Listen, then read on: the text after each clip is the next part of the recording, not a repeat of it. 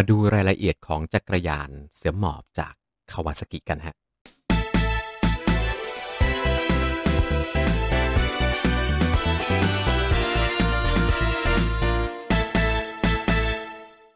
อยากซื้อสินค้าอะไหล่และอุปกรณ์จักรยานใส่โค้ดส่วนลดพิเศษ ในลิงก์ร้านค้าผู้สนับสนุนช่องเราข้างล่างได้เลยนะครับ หลายๆ คนเห็นไปในโพสต์ใน community ใน YouTube เรียบร้อยแล้ว แล้วก็หลายๆ คนก็เห็นยังอยู่ในช่องทางของ Facebook ไปเรียบร้อยแล้วนะฮะ ว่า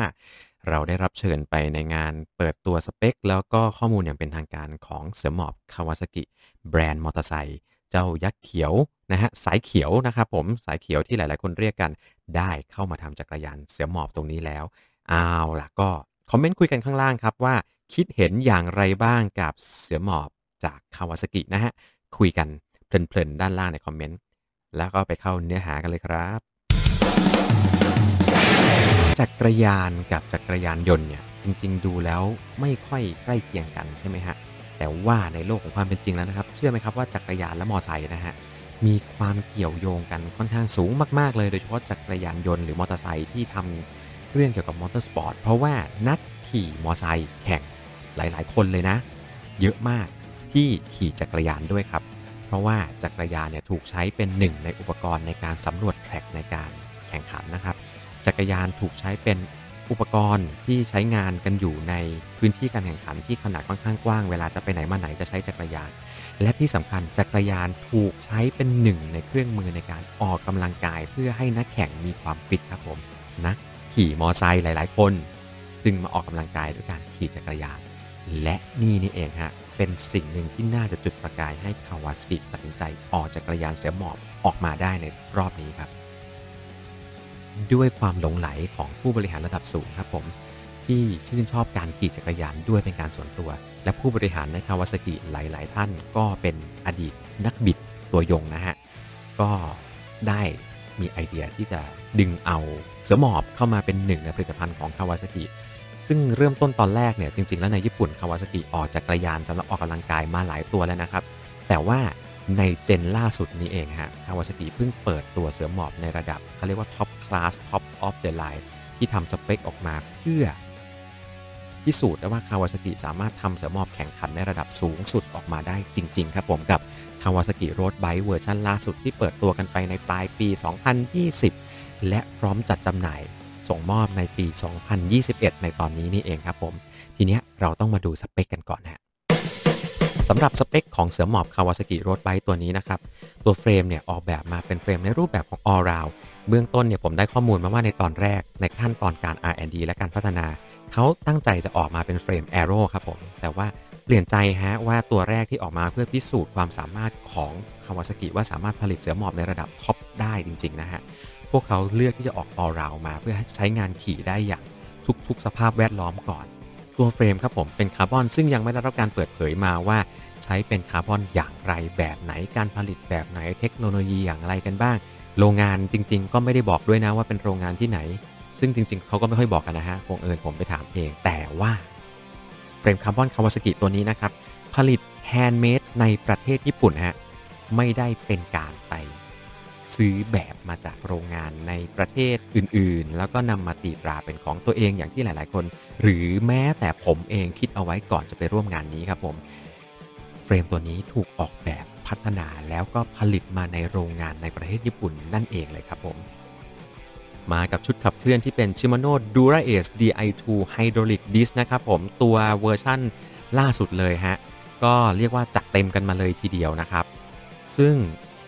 น่าจะตอบโจทย์ทุกอย่างได้ง่ายที่สุดแล้วฮะที่อยากจะทำจักรยานในระดับท็อปที่เป็นเรือธงที่อยู่ในระดับการแข่งขัน ในตอนนี้ก็คงจะต้องออกมาเป็นดิสเบรกและแน่นอนว่าจะต้องออกมาเป็น Dura Ace และก็ชัวร์เหมือนกันฮะจะต้องออกมาเป็น Di2 หรือไฟฟ้านั่นเอง ถ้าออกมาเป็นตัวอื่นอาจจะไม่เข้าคอนเซปต์นี้ที่คาวาซากิวางเอาไว้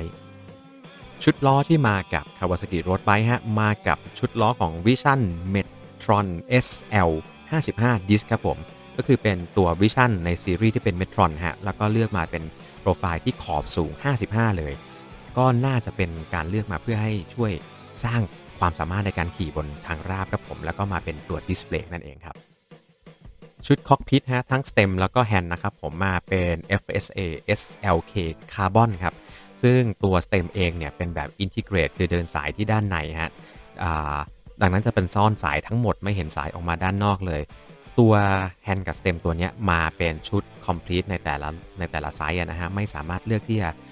ปรับเปลี่ยนได้ แต่ว่าสามารถเปลี่ยนไปใช้แฮนด์และ stem ที่ integrate ตัวอื่น ๆ ที่สามารถเดินสายจิ้มลงไปทางซาง แล้วเพื่อจะลงไปที่ท่อคอได้ สามารถเอาไปอัปเกรดตัว cockpit ตัวนี้ได้ครับผม และสุดท้ายฮะเบาะมากับ Fizik Arione ซึ่งก็เลือกใส่มาได้ซิ่งมากเลยทีเดียวฮะ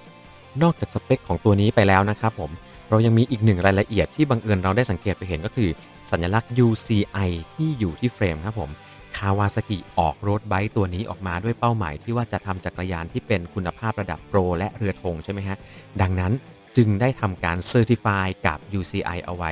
ซึ่งข้อนี้เป็นข้อหนึ่งที่ผมแอบสงสัยในใจนะฮะว่าคาวาซากิแอบคิดอะไรที่เป็น roadmap plan ยาวๆ หรือเปล่า เพราะจริง ๆ แล้วนะถ้าเกิดเราไม่สนใจว่าเฟรมตัวนี้จะถูกเอาไปแข่งอยู่ในรายการโปรทัวร์หรือไม่การขอ UCI ไม่ใช่สิ่งที่จำเป็นต้องทำเลยครับ แถมมันเป็นต้นทุนของเฟรมจักรยานด้วย แบรนด์หลาย ๆ แบรนด์เสียด้วยซ้ำฮะที่เอาไปแข่งอยู่ในรายการใหญ่ ๆ อาจจะไม่ได้มี UCI ซึ่งเป็นการหยวนหยวนอลุ่มอล่วยของทางผู้จัดที่ให้เข้าร่วมได้ แต่การที่คาวาซากิตัดสินใจขอ UCI ตั้งแต่การออกเฟรมมาส่งแบบไปขอจดทะเบียนนะฮะนั่นแปลว่าเขาน่าจะต้องคิดอะไรอยู่ในหัวสักอย่างหนึ่งอย่างแน่นอนครับ และสิ่งที่สำคัญที่สุดฮะนอกจากเฟรมตัวนี้จะถูกผลิตแฮนด์เมดในประเทศญี่ปุ่นแล้ว ตัวเฟรมถูกส่งมาในประเทศไทย โดยที่ยังไม่ได้ทำสีนะฮะเฟรมตัวนี้ทำสี finishing ทั้งหมดในประเทศไทยครับผมที่โรงงานของคาวาซากิซึ่งทราบมาว่าน่าจะอยู่ที่จังหวัดระยองครับผม